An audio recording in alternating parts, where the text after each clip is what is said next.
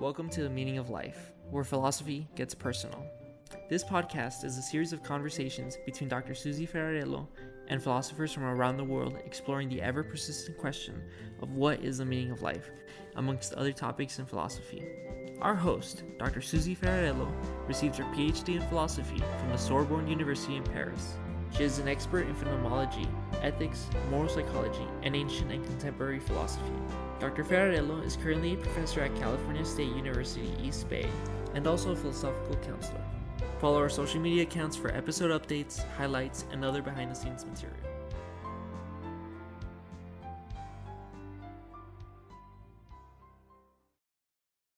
Hello, everyone. I'm very happy to have uh, today uh, uh, Qiu Lin, a scholar uh, that uh, decided to join us uh, uh for uh, this episode. Uh, she's she defended her dissertation and obtained her PhD from Duke University, and will stu- will soon start her postdoctoral appointment at Cornell in the fall.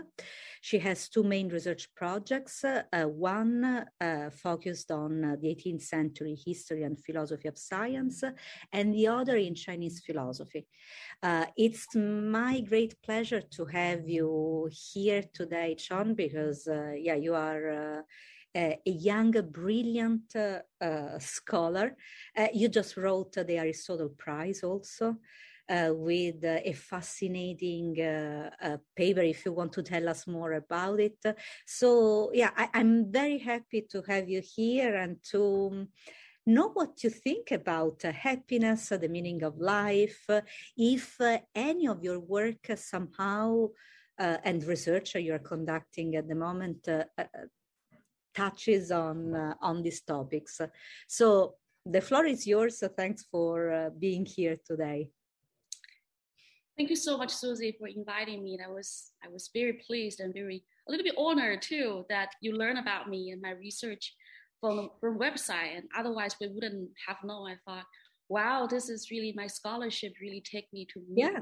people and to go out into the bigger world. So, thank you so much for sending out this invitation, and it's a pleasure to be here. So right now, I just uh, defended my dissertation and completed my PhD degree at Duke. And uh, I am now working on two projects. Uh, so one mm-hmm. is on Émilie du Châtelet. She is a uh. philosopher who's gaining increasing attentions in the scholarship in recent years. And the other is in Chinese Islamic philosophy, which is a subfield uh, that many Chinese philosophers didn't even know that exist. Because when we talk about Islamic philosophy, we don't often associate that uh, as a sub, uh, identify that as a subfield within Chinese philosophy. So that is something that I'm very proud of starting doing, and I'm really, really interested in this philosopher called Wang Daiyu, who mm-hmm. is the first uh, Chinese Islamic philosopher and is the author of the first uh, work in Chinese Islamic philosophy. So what kind of wisdom can we get from this philosopher? What do you think? Yeah, so I think what really gets me into them is not just their theories or certain of their views on certain things, but really their life stories too. So both figures are really, yeah, inspiring figures. Uh, so they both have very rich uh, life stories uh, that there was like um, who's uh, they would shed lights, you know, on how they pro- situate themselves with other philosophers at their uh, period, for instance.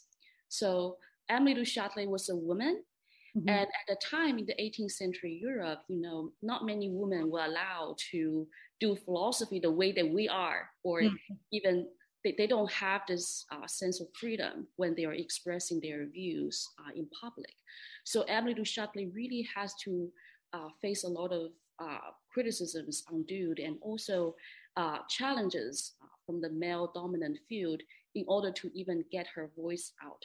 So in order, so for instance, uh, in order for him, for her to um, publish her first piece, uh, mm-hmm.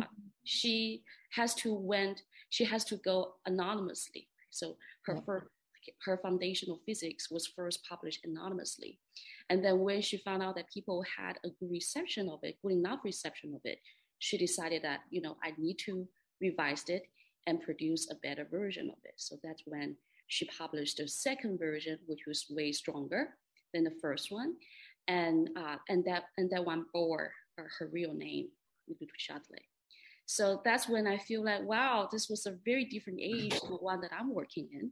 But I can certainly share some of her perspectives, some of her struggles in getting her views out as a woman. So I thought, well, it's something that's very worthwhile uh, to do. When I started my PhD, the first English translations of her Foundation of Physics just went out. And there was a, just a golden opportunity to jump on a new figure uh, mm-hmm. in a new book so that was five years ago, uh, actually, when my advisor then was still worried that you know having a dissertation just on Émilie du Châtelet would be a little bit risky because she was such a minor figure at the time. So little has been written about her at the time. But I'm glad that I stuck to this choice. And yes, so I ended up having a dissertation where half of it was devoted uh, to her. And how does uh, how do, do you combine the, the interest in uh, Du Châtelet and uh, Islamic Chinese philosophy? If there is a combination, if there is a bridge, of course. Yeah, so I was asked, uh, just many people ask me these questions, like how do you, is it a big picture of your research program such that it unifies all of these distinct uh, fields together? I I'm, I'm tend to say no. Um, so one of the things that might be a connection uh, there is that uh, Wang Daiyu, the Chinese Islamic figure, was re- was writing his work uh, in the 17th century. So there was a roughly the early modern period uh, to the Western calendar, but that's mm-hmm. the only thing that I really find that they have in mm-hmm. common. So for me, how I started to do uh, work in Chinese Islamic philosophy is very, um, is kind of peculiar. So, uh, so there was a time when the pandemic just hit, mm-hmm. and everything was shut down, and students were asked to, you know, return home and to do their work remotely. Mm-hmm. And so that was my uh, fourth year when I'm starting to struggle uh, with my dissertation on Du Châtelet. Mm. And uh, I don't know about your experience, Susi, but I really find it's very difficult to do philosophy mm. lonely, as a long, ah, just by yourself without the immediate support of your advisor, your, your mm colleagues, mm-hmm. the library, the campus. Mm-hmm. So at the time, I was relocated to Atlanta to join my family here, and dissertating was a very difficult thing to do. Uh, so I had sleepless night. Uh, you know, mm. I, I, even dream of writing my dissertation. That's when I, I, realized that, yeah, I needed to take a break uh-huh. uh, before my interest in her was ruined. I need mm-hmm. to take a mm-hmm. break. So mm-hmm. that's when I, I turned to Chinese Islamic philosophy. Uh, it's just why like, Chinese Islamic philosophy? What did it give you? Yeah, so my husband just turns out to belong in the same ethnic group as the philosopher that I was working on. Oh, so I ah, remember, yes, having a dinner conversation with him one day, uh, you know, just about do you guys, do people have, you know, produce any important philosophy in the past? Because the Hui people mm. has been, you know, has settled in China for more than a thousand years. Mm-hmm. So it's just a very natural, you know, things to wonder whether any philosophers in the Chinese, in the greater Chinese history is Hui and he said he didn't think so. I don't know. I, I, don't think so. But they just strike me as unlikely, right? Yes, of course. Uh-huh. for so many years, yeah, and they have been very much uh, encultured or a part of the Chinese people, but they still retain some distinctive characteristics as the Hui. Mm-hmm. So I went back to Google and uh-huh. the start what happened. Yeah, I was just immediately amazed uh, by how much uh, was there that was not uh, being receiving much attention, especially in the Anglophone scholarship. I mean, there were some very good work produced on Wang Daiyu in the religious study, but mm. not much in philosophy. Uh, so that's why I, I, decided I need to know more because this is just yeah, this is just fascinating. And that led you to writing the paper that won the Aristotle Prize, right? Yes. Yes. What was the main message, the main, um, you know, wisdom uh, that you managed to gather from uh, the experience of writing that paper, from studying that material? Mm-hmm. Yeah, so I think it was very different than anything that I have written before. Uh, it was certainly not something that uh, involves a lot of history and philosophy of science, for instance. Uh, but um, I was able to see that in past scholarship on Wang Daiyu, people tended not to see him as distinct and original. So there was something that I struggled a lot with Du Châtelet too. So people uh, don't tend to see her as a distinct and original philosopher. Mm-hmm. They mm-hmm. tended to label her as, you know, a follower of some male philosophers. So, for instance, mm-hmm. people call her Leibnizian, a Wolffian, uh, a Newtonian, right? So there was some struggle that I do see in common uh, in my writing of Du Châtelet and Wang Daiyu, that it is so hard for them to be identified as someone who really has their own voice. Um, so I think as a historian of philosophers, maybe a job of me to do is to recover them, is right. to give them their due place in the history. Um, so, so something that really uh, kept me working is that if someone like Wang Daiyu decides uh, to write philosophy, to express his views on so many different philosophical topics, it's got to be, he's got to feel that, you know, whatever that was existing uh, in his world was not enough, right? He's got to feel that mm-hmm. uh, I need to say something myself. Mm-hmm. I need to uh, say something different than whatever that I am being exposed to. Right? Mm-hmm. Otherwise, why why would he bother to even write such a such a book? Um, you know, about God, about uh, about ethics, about you know even about some epistemology. So why would he bother if he didn't have anything interesting to say? So that's also something that uh, kept me working in a lot of. Of course. Um, yes, I just believe that they must have something interesting and original. Uh, what was the most original and interesting thing uh, uh, you got from uh, his writing? Oh, you mean Wang Daiyu's? Uh-huh. Yeah, so uh, in my paper, for instance, um, uh, Wang Daiyu was using this Neo-Confucian terminology, like the non-ultimate and the great ultimate, to articulate his theories of creations.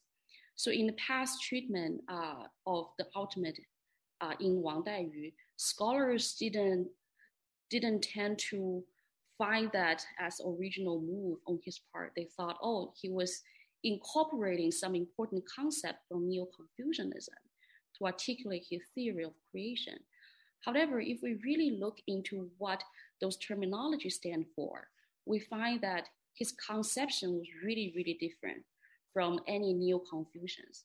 Because while, of course, he uh, was committed to the very different metaphysical uh, picture of how things come about, right? So, so for instance, the non-ultimate in him is not some kind of, uh, you know, uh, it's not some kind of state. Uh, at um, sorry, how do I put it? So, in Wang Daiyu, the non-ultimate uh, stand for the Muhammadan spirit, so that mm-hmm. was the second thing that God creates. And through this Muhammadan spirit, God creates the rest of the world, the rest mm-hmm. of creation. But in Neo Confucians, because they don't have God, they don't have Mohammedan spirit, they use the same concept, but they express a very different idea. Mm-hmm. So in this alone, I, I think it's enough to build a paper uh, around it. And mm-hmm. that's what I did uh, in the Aristotle paper. Does this uh, view change uh, the way in which you feel in the world? I mean, uh, uh you mentioned that uh, uh, you wrote this paper during the pandemic in a specific mm-hmm. time in your life in which you needed to regain some distance from your dissertation. Mm-hmm. This worldview, this religious worldview, give you some kind of serenity in your personal life, or is an intellectual exercise only? What do you think? Um, yeah, so I think it's both. So when I first got started, I was just really needed to take a mental break from my Mhm. dissertation. I hope my advisor didn't see this part. Yeah. um, um, um, but as, as the more I get into it, I started to feel like it might be a little bit odd to say, but I do feel like I I'm responsible for Mm. writing this, right? That uh, he deserves to be known as a more important figure than he has been so far. So that was something that was driving me uh, at the time of composing this paper. Uh, but of course, because this is not the major field, this is not this this project lies completely outside my dissertation project. So I don't have as much pressure of getting it completed and submitted to journals, for instance. Like I don't have the same the same sense of urgency. This was more driven by my interest in him first, and then also this uh, sense of responsibility that he Yeah. needs to be known at least to more philosophers. Um, yes. So it seems so that uh, in you it's very strong uh, what you were um, uh, telling me before uh, um, through the questionnaire. I mean that uh, uh, the your mother's job uh, influenced your way of doing philosophy uh, quite a bit. I mean, there's a there's a very much in you the um, because your mom is a reporter. Uh, Mhm. as you told me, and uh, there's very much in you the desire to give justice uh, to stories that are untold, uh, to people that are uh, not properly known, and to give voice to, yeah, to, to, to thoughts that otherwise would remain uh, hidden. So, uh, i- i- i- is this a a component of your work? Yeah, thank you. Actually, um, having to think very carefully about your questionnaires just make me realize how deeply my mom, uh, as Uh-huh. a reporter, has influenced me. So although she's a reporter, she's not a reporter in the traditional sense. So she wrote about past stories. So she will write about a lot of stories that happened in the 30s, in the 20s, in the 50s, uh, in the 50s, uh, where people who were otherwise forgotten in the history were recovered because of her writing. Mm. And because she really cares about the people that she wrote about, she was able to build a lot of personal connections uh, with them too. So I guess I'm always very fascinated by the aspect of her of her work where she didn't just do something to make a living, right? So, but also she was able to um, change so many people's lives and to make friends, build connections with them, and to feel herself as a part of a bigger world. I guess that was something that has always fascinated me, but I didn't, I didn't realize that it was something that I am seeking uh, Uh-huh. in my own work until you asked me to reflect on how you get started on this. So I need to, right. Yeah. It seems you're doing it. You know, as um, as a professor, uh, I often get the question, uh, ah, why aren't women uh, in our textbooks, in our Mhm. philosophy textbooks? Probably women are not good for philosophy. And no, wait, actually, there has been, yeah, we we had the women, but uh, unfortunately, history wasn't that kind toward them. So I'm really happy that you're spending time to revive, for example, Du Châtelet, who yeah has a a very unique uh, take uh, on philosophy, but um, Mhm. uh, yeah, it's very very little known and uh, hardly mentioned uh, in uh, textbooks. Mhm. I think that in 20 years, this will change. You, you will no longer have students asking you, why aren't women in our early modern textbook, at least? Uh, because really, early modern woman philosopher is one of the fast, uh, one of the fastest moving fields nowadays in early modern philosophy. So maybe not even in 20 years, maybe in 10 years, we'll see the substantial change in how we tell the history of early modern philosophy. So I hope so. Thank you. Yes. I hope so. And look, uh, does this job of uh, unveiling stories, uh, giving voice to thoughts, uh, that uh, have influenced our present but uh, have not been mm-hmm. articulated aloud.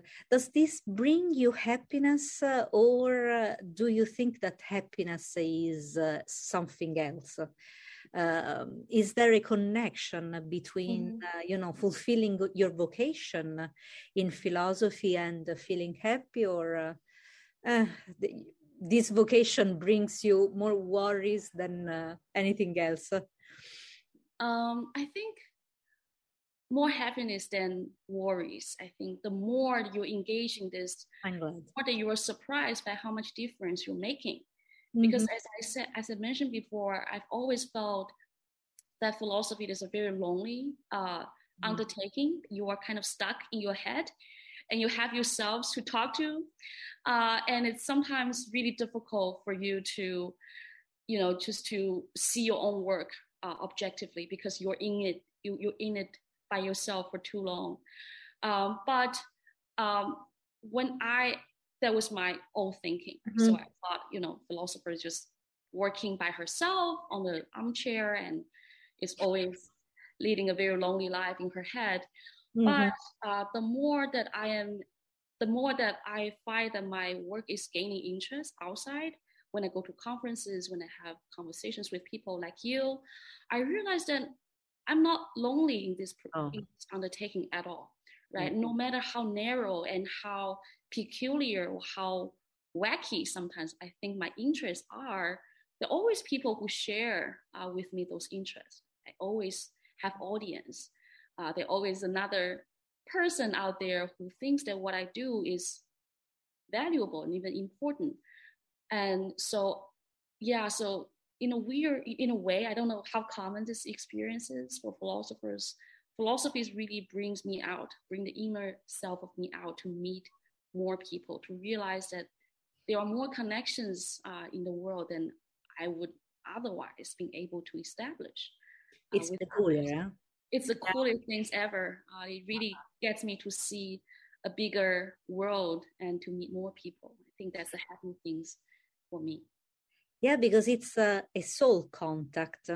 It's really uh, yeah it was surprising for me too to see mm-hmm. how you actually are uh, the citizen of the world the true citizen of the world because you can come in contact with people that are on yes. the other side of the globe yes yes but for some reason they have your same curiosity about a very specific topic and if you are open enough uh, um, yeah okay it sparkles uh, an interesting conversation that allows you to rethink uh, uh your um, your topic i mean like for us uh, we met because mm-hmm. i read your article and mm-hmm. I said, oh, "Wow, that's really an original piece of philosophy. I want to to know this scholar uh, better. I want to mm-hmm. to be able to know what it, what she's up to."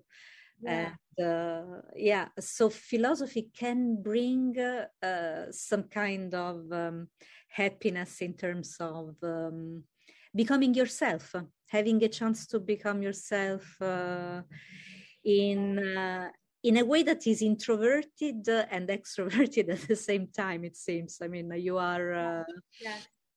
Yes. I'm also always surprised by how friendly people are like as philosophers too. So people might have some uh, negative stereotype about philosophers, like they are not the nicest people. But that's just contrary to my impressions. I feel like I'm always just one email away from anyone that I would like to talk to, right? That I like to share my idea with, and even some very leading scholars in certain fields. Uh, mm-hmm. Once we, we find that we have some converging interests, we can very easily spend two hours talking about just one thing. Where else do you have this kind of accessibility i don't know uh, i haven't found it elsewhere i only find it in philosophy so is it i know that you are transitioning uh, uh, mm-hmm. somehow from uh, your um, place of origin and uh, to to the us uh, to mm-hmm. the east coast uh, is it do you find any difference do you think that the united states is more friendly more approachable in that sense or uh, did you find that it's true everywhere that you are an email away from uh, mm. from people to approach. Yeah that's an interesting question. I i haven't really been a part of the sinophone scholarship so i didn't really know many scholars uh, in china. I came to the states too early like i started my college here. So all of my internet uh, my friend network most of it right. except for my high school friends uh, within the us so mm-hmm. yeah, but I but I also wondered about that if that's part of the American culture that where people were generally more approachable, mm-hmm. but maybe not. Um, maybe not. Who knows? I don't think so. I, I tend to think that it's about philosophy really, uh, where because I have connections with scholars in Europe too. Right. They uh, strike me as you know equally willing to start mm-hmm. a conversation and pursue a topic together uh, once we find a connection. So, yeah, the love for um, for the truth that keeps us mm-hmm. together, and uh, then what we can achieve is more important than any geographical or mm-hmm. personal barriers. Yeah, I think that's a, that's a very beautiful. Uh, thanks for uh, bringing that up.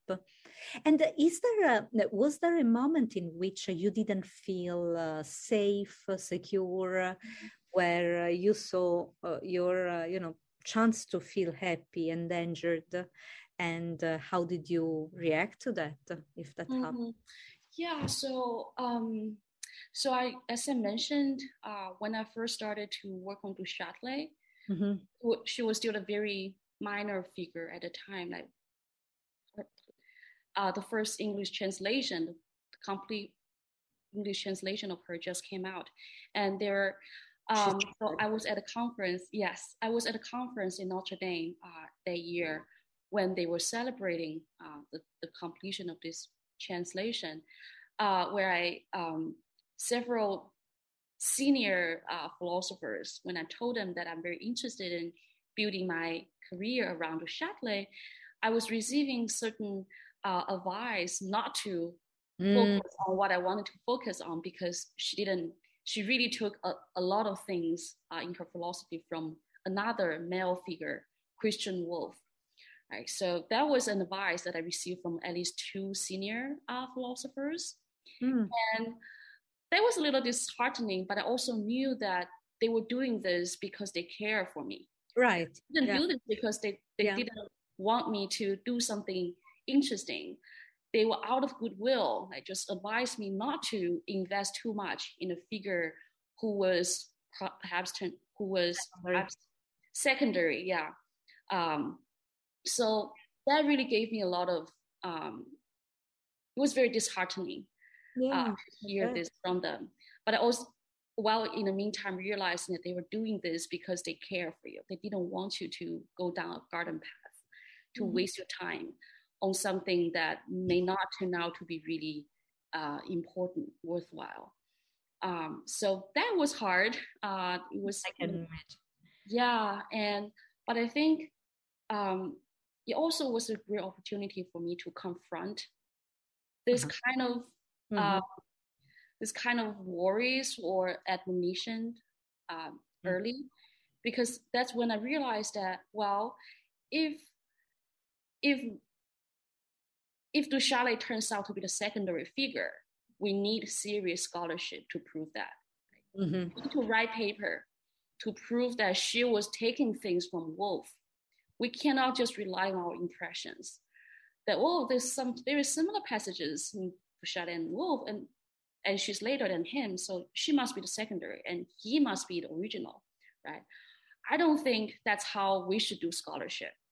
If my dissertations turn out to be the proof of Du lack of originality, so be it. I'm gonna do that line by line. I wanted to see exactly where she was taking things from him. Right. So that's when I decided, well, instead of, you know, being disheartened and being disappointed and being, you know, insecure about whether you picked the right figure, you should confront the question itself really? instead, right? If she's secondary, then prove it. That's that can be your job too. That can be the dissertation too, right? Uh, but I'm, I'm so I'm glad that it turns out that she doesn't take everything from Wolff, especially. Yeah, uh, at, you know, at least with respect with respect to the problem of space, that's something that it was very clear now, but it wasn't clear then to me. Mm-hmm. I'm just glad that you know this is the moment. This kind of challenge really helped me to realize um, what is doing scholarship, what mm-hmm. scholarship, what doing scholarship amounts to. Mm-hmm. If we have, do we want to rely on our impressions and be scared away uh, because we hear things, mm-hmm. or do we want to take that as a something as a hypothesis to be tested? Uh, I think I, I chose the latter, and I'm and I'm glad that I did. Me too. Yeah. Me. Thank you for taking this more difficult path, but I think also more rewarding. Mm-hmm. Certainly for uh, the scientific community, and I hope for yourself too. What's uh, what's the most original uh, aspect you think we miss of Du Châtelet? What's uh, the the message that uh, mm-hmm. Uh, that she conveyed to us? What do you think? Mm-hmm. Yeah, so at first, uh, my my work was just to compare herd and Wolff. So mm-hmm. would just become, you know, just comparing them where she diverged from him. there was a certain point where I realized that, well, if we set up Wolff as her only point of reference, that may not be the most helpful way of bringing out, you know, the original, the interesting aspect of her. So I started to think, uh, think about her uh, more um, you know, in the background of this debate uh, between the relationists and absolutists about the nature of space. So on the one hand, there are relationists uh, like Leibniz and Wolff who thinks that well, space is just relations among objects. It's nothing real in itself. It's just relations. But there's also, on the other hand, the absolutist who thinks that space is absolute in the sense that it exists independently of the objects. Right? It's not just the objects relations. Um, so what Du Châtelet come out as really distinctive in this debate is that on the one hand, she agrees with the Leibnizian that, well, met- metaphysically, space just is the relations among objects. But on the other hand, this is where she becomes really, um, you know, interesting. Um, mm-hmm. I think she thinks that it's the Newtonian idea of absolute space is really attractive because the mind, when we represent space to ourselves, it does appears to us that space is independently of the objects uh, that exist in space.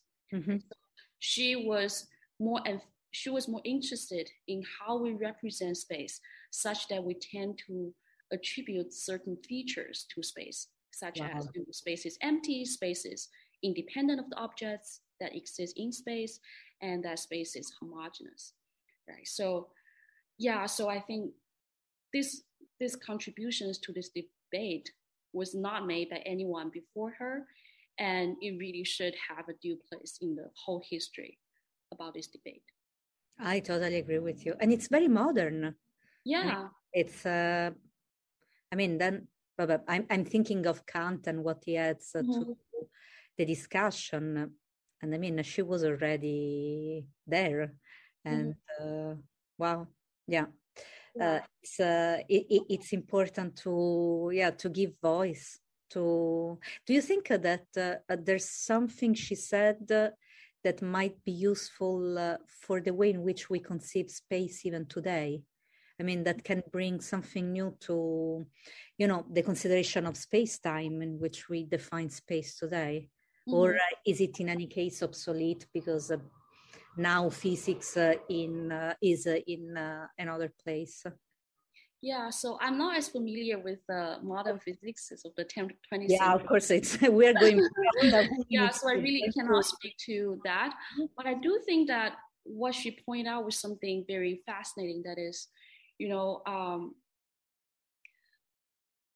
like when we know better how our minds represent something to ourselves, mm-hmm. we would be in a better positions to see why we tend to believe something mm. about space, for instance, about time. She also talks about time. Mm. Right? And there, there might be, there's oftentimes a mismatch between how things are in themselves and how we cognize them, how we represent them, how we what we believe about them. Mm-hmm. And what we need to do as philosophers is to trace the origins and formation of our ideas. How do we even begin to believe that space is independent of the objects, right? Just to look deeper into the mind and see how the mental process contributes to the beliefs that we form. So I think that was a, one of the most interesting aspects uh, of her project in the chapter of space and time. Yeah, yeah, that's uh, that's really really interesting. And do you think that uh Uh, now I, I, make a little jump here because uh, space seems something objective, uh, uh or at least tangible. I don't know, although it's really not. Uh, it's very complicated. But do you think that emotions, feelings, have their own space? Mm. Uh, uh, do you think that uh, there's a, a, dichotomy here too, the way in which they appear in themselves, the way, the way in which uh, they are uh, in uh, in your face, in, in, in in your body? I mean, how does happiness mm. appear to you? How does it look like? uh, is there uh, an objective way to describe it in which in itself uh, in assistees or it's always something uh, related yeah i haven't thought about that questions before what do you think are emotions in space or yeah, that's that's what I was thinking while you were talking, mm-hmm. because uh, this interview is around uh, happiness, meaning in life, and so mm-hmm. on. Uh, certain, I mean, here maybe I become a little Aristotelian, but it seems that environment uh, has its uh, responsibility mm-hmm. on uh, the way in which we perceive emotions, we live emotions. And it seems also that society creates a space of emotions. Don't mm. you think? I mean, they tell us uh, happiness should look like this. Mm. And you have a super healthy, often woman, cute, that smiles and has, uh, I don't know, money and whatever. Uh, mm you say, yeah, okay, uh, so I will not be happy. I'm not interested in happiness or something like that. I had uh, many interesting discussions with my students in which they say, okay, why do you bother about happiness? Mm. It's uh, why is America uh, is are the USA so fixated on the pursuit of mm. happiness? It seems like a job, and uh, I wonder if uh, space has anything to do with that just to bring homage to du châtelet and see if uh, yeah. we can think of emotions in space i don't know what, what's your take on it this is the route where my mind would go yeah i mean as a chinese i do yeah. i do relate uh, to what your student says about you know why americans were so fixated She's a Chinese student. because I, re- I remember that when I first came to the US, mm-hmm. um, I feel like even when you're saying hello, you know, you're ah. saying the same words uh, to another person approaching you, you said it very differently, right? They would say, hello. You just say, you just respond, hello. You, you're a little bit out of place there, right? So mm-hmm. that you don't really kind of occupy the same, I don't know, field or space with the person saying hello mm-hmm. in a very enthusiastic way to you. Mm-hmm. So I began to change. I began to, you know, mm-hmm. culture myself to be the happier person, at least in the ah, uh-huh. like, oh, I need to be more active. I need to, you know, add more body language when I say hello and to, uh-huh.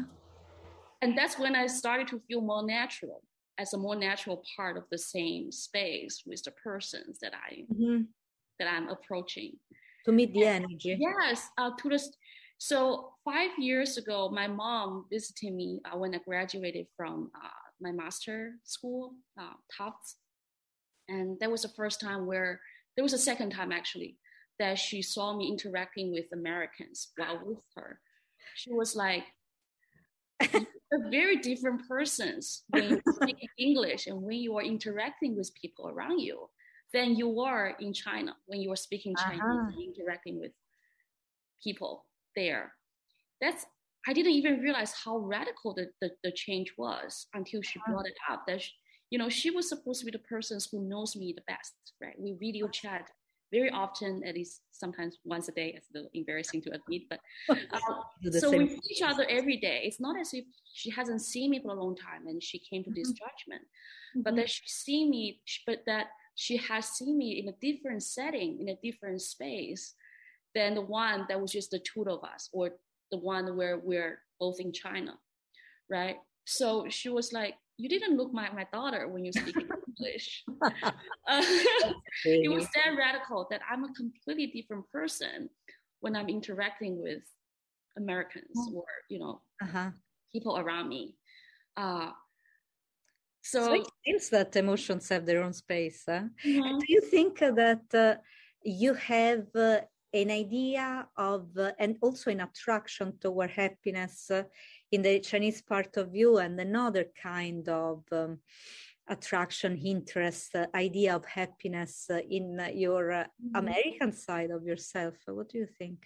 Yeah, so I I'm not sure about that. So that's another hard question that I find really difficult to answer in your mm-hmm. questionnaire. Mm-hmm. So so to me, I think happiness is just so I'm not a philosopher about happiness. I'm just speaking as a yeah. Um, so really, just a, a state where you don't feel there's anything in particular that's missing from your life that you're very content. Mm-hmm. So for me, I, I, usually just you know equate these two ideas: the idea of happiness and the idea of contentment. Uh, mm-hmm. Uh, and I think I'm not sure how universal this is. This idea is uh, among the Chinese. Mm-hmm. For me, to think about what happiness like is in abstract terms is very difficult. I could only the only thing that I was thinking was just this idea of Americans like to fixate fixate on the idea of being happy. Like you need to be happy. That was end goal. um, that was that was a very that was a very different things, a very foreign thing for me to mm-hmm. uh, to feel sympathetic with. But in the meantime, because I'm a part of this society, I also I can also see myself making moves to be a part of the society of by looking more happy, by looking happier, or I don't know. Yes, you know what I'm. Absolutely. And uh, while you are talking, I wonder if uh, now that we are going on to this way, if uh, this has um, some kind of influence on the level of depression. I mean, we have, uh, especially young adults, mm-hmm. uh, uh, we have to look so happy, so up, so mm-hmm. up, so healthy, energetic, eh, yeah, healthy, and so on. That uh, you cannot afford to have um, a day off, a day down.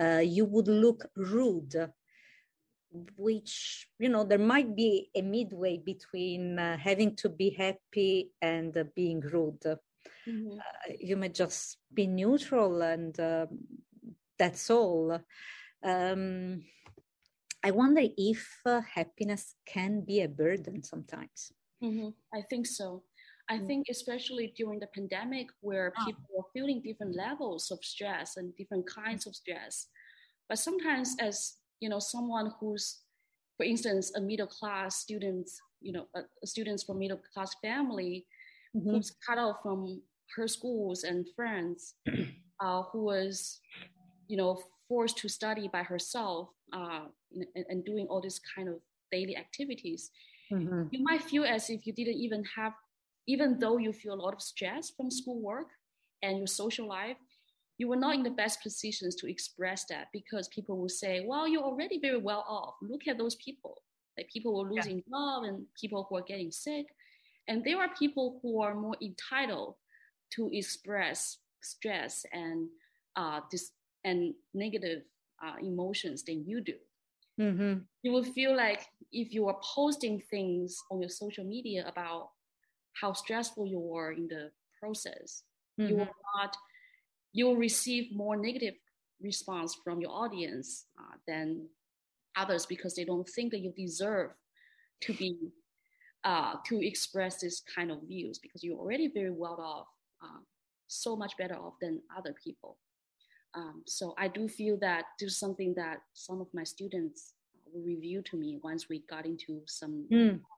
conversations about you know what bothered them lately. They would say well i was just really feeling down but i don't think that people could yeah but but when i express it people don't tend to uh, recognize that as something negative. They will in turn educate me about how lucky i am being a duke student uh, in this whole situation i'm the luckiest um, so they don't know what to do with this situation And this takes a space to be.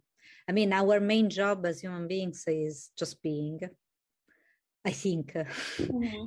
and uh, and life is highly relational.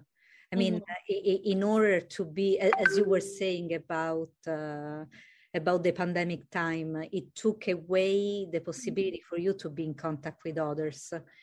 And uh, yeah, wow, if happiness takes space uh, from us to be, I mean, if happiness becomes uh, an actual uh, impediment from us to be ourselves, uh, Ourselves, yes.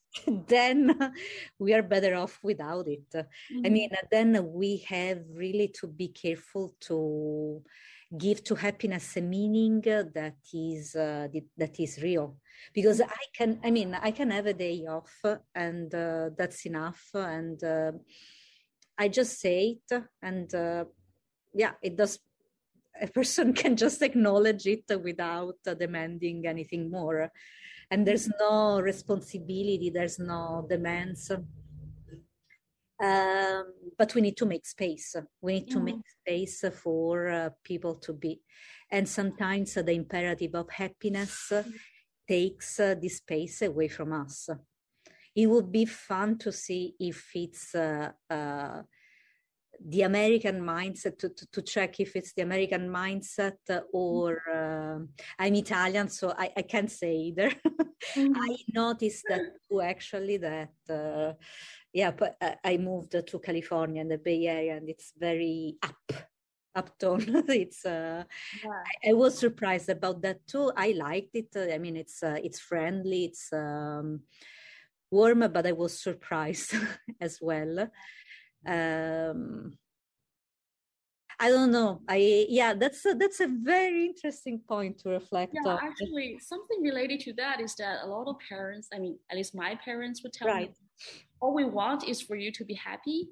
We don't Yeah. want you to make money. We don't want you to, Yeah, you know, get a yeah, big, yeah. big name out there. We just want you to be happy. Mhm. But sometimes these two can give your children a lot of pressure because when they feel sad, when they feel depressed, they don't feel as open uh, to you anymore. They feel like they owe you to be happy. Mhm. Right? So when they are, so I mean, I, I say they, but really just my personal experience. So when I feel down and when I feel, you know, Mhm. lacking in motivation, Mhm. you know, or even the sense of meaning, uh, which happened, I don't feel that. I would try to keep that from my mother. Oh, supposed yeah. to be the one that you know that we're the closest on the one hand, but on the other Mhm. hand, when I feel vulnerable, I chose not to Mhm. reveal this part to her because she always said, "I just want you to be happy." so this is Right, yeah, also yeah. I realize that this can also become a burden uh, on Mhm. on the children too when they feel like well if they are not being happy they are not meeting your expectation. They are not uh, meeting they're not leaving the best part of themselves. So maybe they should keep that part from you. Uh, and i'm not sure if that's the best way uh, to maintain a healthy relationship between parents and children who are already living so distant apart like me and my mother. Uh, Right. so I'm, I'm beginning to rethink uh, what about this practice of hiding this dress from my mom. Maybe she wasn't necessarily say, meaning that I only wanted to hear about your happiness. I don't want to hear about your unhappiness. Absolutely. That Yeah. couldn't be her intention. Uh-huh. But when she said that, Right. yeah, um, It becomes a strange imperative. Uh, and, and certainly your mom loves you. mhm, And uh, once you're well, mm-hmm. your well-being more than your happiness. Who knows? But yeah, that's a very interesting point you are uh, uh, bringing up to the conversation. Yeah, I with my studying, uh, I come to think that uh, our main job is really just to be. nothing more, nothing less. Mm-hmm. Then uh, all the adjectives uh, we put around this being uh, become a little tricky. Mm-hmm. And certainly, happiness, uh, as it seems uh, from this conversation, uh, is one of those values that mm, it's not necessarily a value. It, it, can become very easily a disvalue and even uh, yeah reason for distance uh, for uh, sadness uh, depression for uh, uncomprehension between uh, yeah members of the family that love each other or friends yeah. Mm-hmm. what do we do? What's our resolution? Yeah. Find a positive way to mm-hmm. to cope with it in conclusion. What do you think? I think there's a part in the Chinese culture where uh, people tend to just share good news and not the bad news. Mm, hmm so in Chinese, we say we only like 报喜不报忧, that you just report the good things and not the bad things. Mm-hmm. I think maybe that culture can use a little change there if we're really, because families really are the closest, you know, like you maintain yeah. the closest, the, the strongest bond with them. So when, no matter when you are so when you are vulnerable, those will be the people who are most likely to lend you support, right? So if you don't tell them bad news, how you didn't you you just yeah. decline them the opportunity, the access to help you to mm-hmm. begin with. Mm-hmm. So yeah, so this also helped me realize that maybe I need to talk to my mom. right, to start from there. Yes, we can start from there. That well, we can it's okay to strive for happiness, but we also need to acknowledge that you can't always be happy all the time. Yeah. Um, there are parts of life where just sadness would dominate, and we, as families, we grieve together, and, and we and we lend each other support. That's more important. I love it. Let's do it. yes. this direction. So, look at my last question here, which I ask everyone and uh, i love it because it always gets different answers and it's a huge okay. question. So let's see. What do you think the meaning of life is? Oh. Oh yeah. Oh my god. That's the question that gives the name to this uh, to this podcast. I mean uh, all considering at the light of this conversation of your readings mm-hmm. of your life does life have a meaning? If so, which one? What do you mm-hmm. think? Yeah, it's so funny because when people learn that, I'm, I'm, I'm not sure if you have this experience that, so when people learn that I'm a philosopher, I study philosophy, mm-hmm. they, they will ask me, well, so you're an expert in the meaning of life. You must spend so much time thinking about the meaning of life. just a very common misconception about what philosophers uh-huh. do and what they spend their time doing. Yeah. Um, so, but then I always just disappointed them by telling them, oh, that's just not my main business. I don't even, it's not even a part of my really right about that. Uh, we, of course, uh, we want to avoid uh, to say anything about that because it's such a huge question that you don't want to compromise your writing into that. But then again, okay. unavoidable. yeah, we are somewhat those who think about big questions without giving final answers. Mm-hmm. Rarely, rarely ever we gave final answer, but I mean, today, if I ask you in this moment, mm-hmm. what's the meaning of life? What uh, what would you say? Um, let me think. Uh, so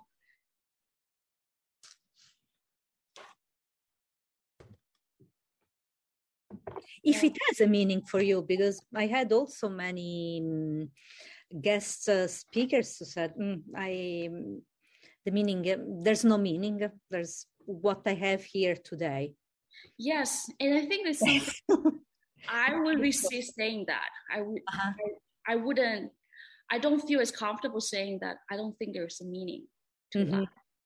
On the other hand, maybe there's something behind the resistance. We can think about it more. But but on the other hand, I just don't know what what else can be said about the meaning of life. Uh, if, um, so I think for me, maybe the um, yeah, I think right now at this moment, I would say just something that I would never consider killing. I, I, I wouldn't consider killing myself and of ending this life was probably because um, there was so much in life that is about this like rewarding connections that you made with people that make mm-hmm. you feel that you are not alone here. Mm-hmm. So to me, um, the sense of like not being alone in this world is enough mm-hmm. to be for this life to be meaningful. It, yeah, it sounds odd, but yeah. But no, you me to say this, so I will. I had also the speakers uh, who didn't reply, and then they wrote an article on it. Oh, okay. Days later, months later, and they sent it to me. So if it happens for you to to find more in your answer, just let me know, and I will be okay. okay. I do want to think more about emotions because that's something that I didn't think as carefully about before. Mm-hmm. Thank you for this conversation. Uh, oh, thank you. Thank you. It was really uh, an interesting path uh, we went through together. I mean, uh, uh we we look at happiness in a very critical but fruitful way, I think. And also the answer you gave about um, the meaning of life is, uh, I think, beautiful and helpful. I mean, we tend to forget how important is uh, um, to have connection, to have a mm-hmm. network, to have uh, people who gets us. Mm-hmm. And um, yeah, I mean, uh, it, it's an important reminder to cultivate in life mm-hmm. Um, a network of people that um, make each day somewhat rewarding uh, because mm-hmm. of the exchange you can have uh, in that moment. So mm-hmm. thank you so much for uh, yeah this uh, this pearl of wisdom and thanks for uh, joining uh, this episode today i was really really happy to get to know you same here it's so much fun thank yes. you so much Susi for making this possible my pleasure